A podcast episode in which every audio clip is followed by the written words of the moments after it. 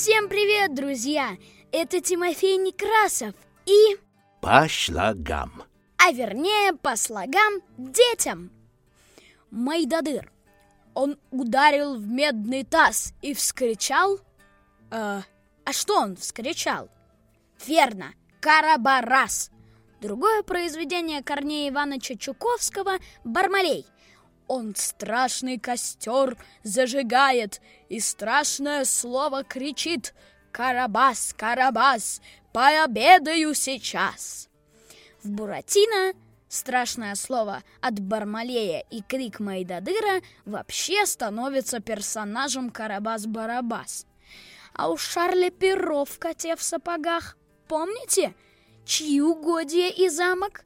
Правильно, маркиза Карабаса. Вот такой он вездесущий. Но кто он или что это такое Карабас? Давайте разбираться. Обойдемся без привычного рубрикатора.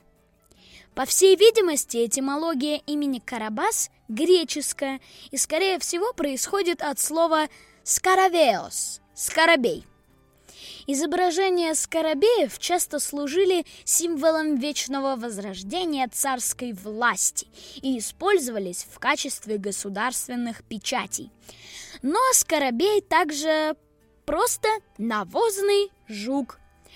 Карабас было удобным прозвищем с уничижительным оттенком и могло использоваться для именования самозванцев, как царей, так и простолюдинов. Возможно, поэтому у Шарля Перо подопечный кота в сапогах превращается в маркиза Карабаса, то есть является самозванцем. В топонимике Топонимика – это наука, которая изучает топонимы, то есть географические названия.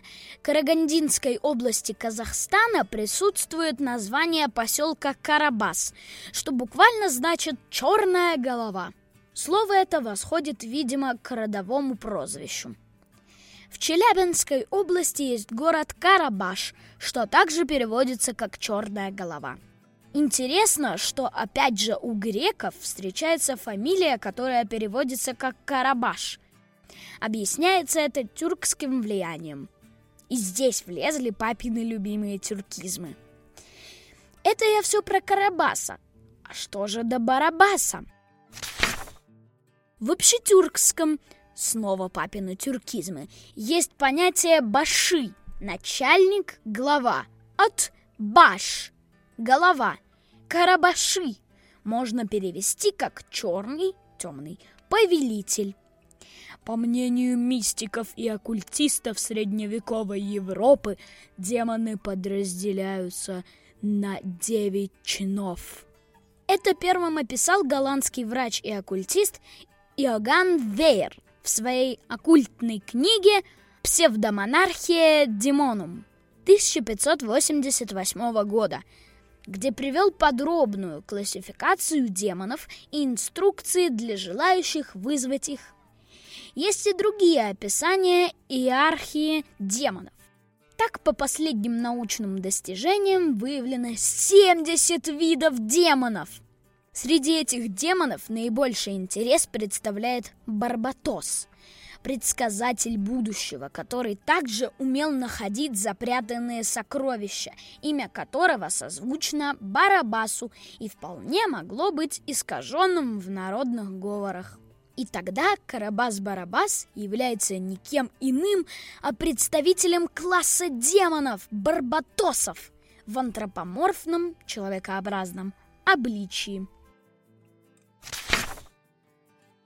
В сказке Толстого «Приключения Буратино» Карабас-Барабас – мужчина пожилого возраста, суровый и страшный на вид, жадный и злобный по характеру. Имеет он огромный рот и носит очень длинную бороду, которая достает до земли. Карабас может при ходьбе случайно наступить на свою же бороду – и чтобы этого не случалось, засовывают конец бороды в карман своей одежды. По роду занятий – хозяин кукольного театра. Также известен под прозвищем как сеньор Карабас-Барабас, ближайший друг Тарабарского короля. Автор в описании персонажа упоминает звание Карабаса-Барабаса как доктора кукольных наук, без уточнения того, кто и за что присвоил ему это звание. Таким образом, проведенные исследования произведений народного фольклора и прочих литературных и исторических источников показали, что Карабас-Барабас был демоном, то есть получеловеком, полудьяволом и в таком обличии вошел в библиографический фонд многих народов. Это интересно. Но с Карабасом мы еще не закончили, друзья. Оказывается, Карабасом может быть фамилия. Эта фамилия имеет свои корни в тюркских языках. И снова папины тюркизмы. И распространена в разных странах мира – в России она встречается преимущественно в южных регионах, таких как Краснодарский край, Ростовская область и Ставропольский край. Также фамилия Карабаса встречается в Турции, Греции, Иране и других странах Ближнего Востока. В этих регионах фамилия имеет различные варианты написания и произношения, но ее основное значение остается неизменным – черный конь. Несмотря на то, что фамилия Карабаса не является самой распространенной, но все же имеет своих представителей в разных уголках мира и продолжает привлекать внимание исследователей. По слогам. Что ж, друзья, на этом сегодня все. Надеюсь, вам было интересно. Подписывайтесь на мой подкаст и про папу с его тюркизмами не забывайте. Благодарю за прослушивание. По слогам с вами разговаривал Тимофей Некрасов. Всего вам доброго. Пока-пока.